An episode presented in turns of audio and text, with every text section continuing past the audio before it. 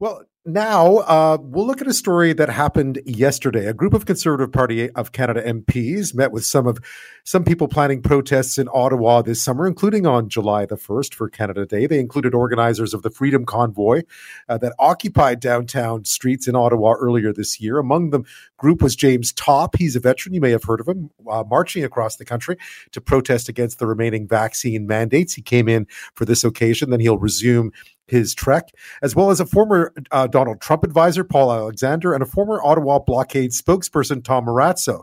Here's some of what was said during a meeting with Conservative MPs. The first voice you'll hear is Marazzo, and then Saskatchewan Conservative MP Jeremy Patzer. We need help.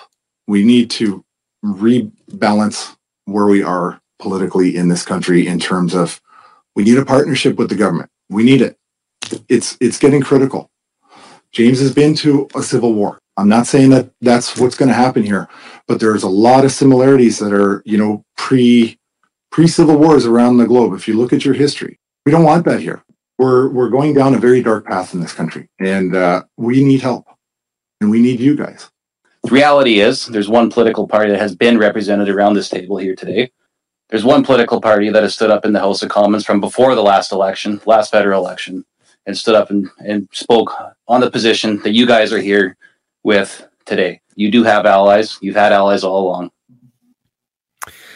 Well, you know, we're not headed towards a civil war. Uh, we aren't. If you read your history, we're nothing like a country headed towards a civil war. So that's just plain bunk. But uh, everyone is entitled to an opinion to some extent, and certainly, um, you know, in the case of uh, of uh, of James Topp, you know, he has uh, he's on a mission, and uh, you know, he was he did meet with conservative MPs yesterday in Ottawa. Meantime, a leaked intelligence report says officials are worried about the so-called Freedom Convoy heading back to Ottawa next week. Investigative journalist Justin Ling has been someone who's been doing a lot of reporting on this, on all aspects of it, on the various groups within the anti mandate Freedom Convoy movement, including uh, those who uh, participated in the blockade in Ottawa. He's also the author of the Bug Eyed and Shameless newsletter. We thought he would get his thoughts on what's been unfolding uh, around in and around Parliament of late and what we can expect coming next week on Canada Day. And he joins me now from Montreal. Thanks for your time. Thanks for having me. So, how to make sense then of this uh, of this event on Parliament Hill yesterday? Who was there, and what were they doing?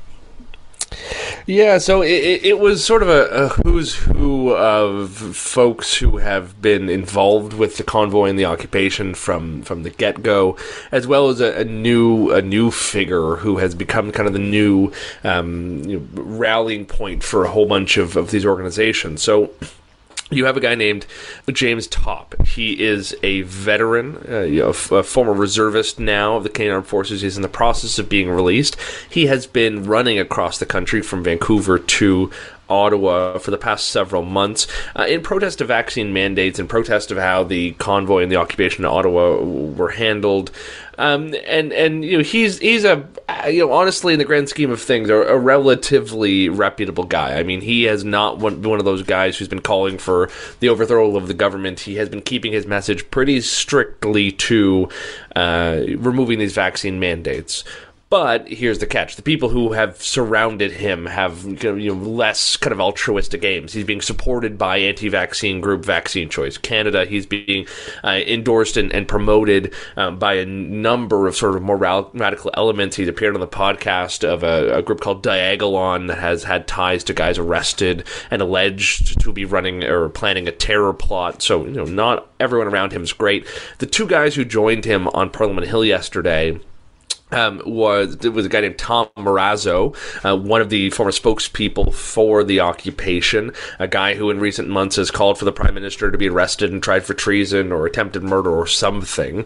Uh, and then next to him was Paul Alexander, a former advisor to the Trump administration, who got run out of the White House uh, because uh, he was advocating for a herd immunity policy in 2020 that other experts said would have killed millions of people. Since then, he's been promoting absolute junk science, but about the pandemic. He has opposed PCR testing, masks, social distancing, and of course vaccines. He has peddled the completely debunked idea that vaccines have killed scores of people, uh, and has uh, almost most worryingly been advocating for a sort of tribunal to be set up to prosecute uh, anyone who's promoted vaccines, from mayors to public health officials to the prime minister, ministers, and premiers. Uh, so this is a motley crew of weirdos, to be honest with you, and yet they have found constituency in the Conservative Party of Canada. Yeah, because they were welcomed um, on the Hill yesterday. What was the purpose of the visit? I guess they're getting ready for uh, July the 1st. So I, I, was told by a Conservative member of Parliament that the invite had come from James Topp specifically. Uh, I know a couple of MPs showed up hoping to shake, shake James, Topp, James Topp's hand, which is, you know, f- fine, I think, in the grand scheme of things. Veteran guy who ran across the country, even if you don't support his aims. When those MPs arrived, suddenly they saw Tom Marazzo and this Dr. Paul Alexander and thought, "Whoa, hang on, this is this is not what I was promised." I know a couple of them, th- those MPs, showed up, shook his hand, took off.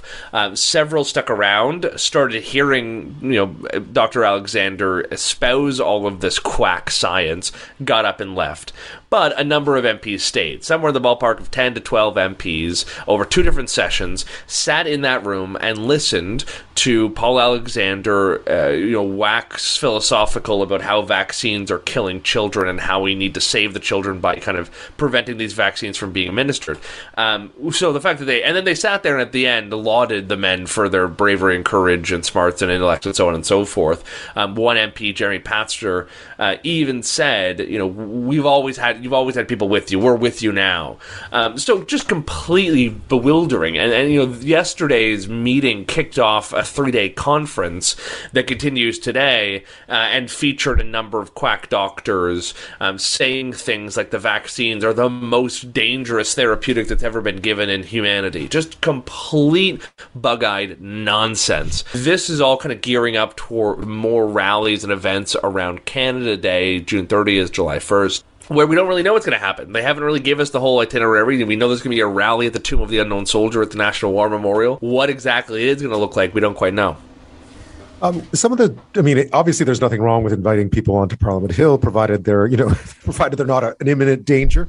Uh, but there were words being thrown around by Tom Marazzo yesterday, including, you know, about uh, about sort of James had been to to civil war. I think he was referring to James Topp, and you know, needing a partnership with the government and so on. I'm not saying that's happened here, but there are a lot of similarities. If you've seen other civil wars around the world, that's some pretty to speak those words in the Houses of Parliament, or at least on the in the parliamentary precinct that's that's some pretty shocking stuff. And for MPs to sit there and listen to it and then laud it is is also pretty shocking.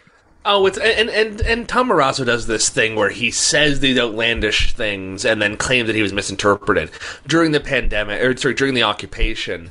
Um, he said, you know, if the prime minister won't meet with us, we'll form a coalition with the conservatives and the NDP and the others, and we'll deal with it that way well, people naturally went, you don't get to decide who governs. You don't get to go around the, the, the, elected government of the day. And then he threw his hands up and, go, and went, oh, I was being misquoted. I was being misquoted. Poor me. The mainstream media is so evil, so bad. Um, same thing yesterday. I mean, he sat there and said, well, you know, we could be heading towards a civil war, and we're the ones who want to prevent that. Well, of course, that's a ludicrous statement. You know, the, the, the, the only thing standing between us and a civil war is not this band of anti-vaxxers. What an offensive statement. And what's more, you know, Marazzo has a, has a history of these out outlandish and offensive and dangerous comments. Let me let me read you a couple from January 12th of this year. Um, he called the prime minister a racist, misogynist, pedophile. Um, you know, in another one, he says. Um, you know, the prime minister needs is a pure criminal that need to, needs to be tried for treason. In another one, also from January, uh, I want Trudeau and Comrade Ford, you know, Doug Ford, and the rest of them. I hope they're criminally charged with conspiracy to commit murder. This is not a guy who keeps getting taken out of context. This is a guy who says outlandish, inflammatory, dangerous, and extremist things, and now he's been welcomed into Parliament to chat with our elected representatives as though he's he's you know a, an expert or an official or someone with stature it's obscene. You know, think back to just prior to when the, the convoy arrived in Ottawa. Um, Erin O'Toole is still leader of the Conservative Party, and he holds a press conference, and I and he announces he's going to meet. You know, this shocked everyone because previously he's disavowed the, the, the convoy. He says he's going to meet with some of the truckers, maybe the organizers. I said to him, I said, "What are you thinking?" You know, I, I rattled off the things that these people have have stood in support of, and with the things they've said. And I said, "What are you thinking meeting with them?" And he sort of threw his hands up and said, "Well, no, no, I, I won't meet with the I won't meet with the crazy ones."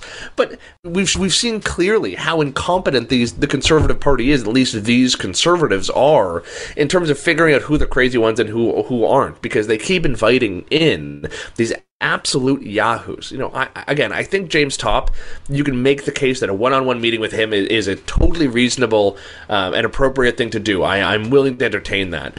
But Tom Marazzo has said truly extremist things, and Paul Alexander is one of the most influential anti-vaccine influencers online and in the real world.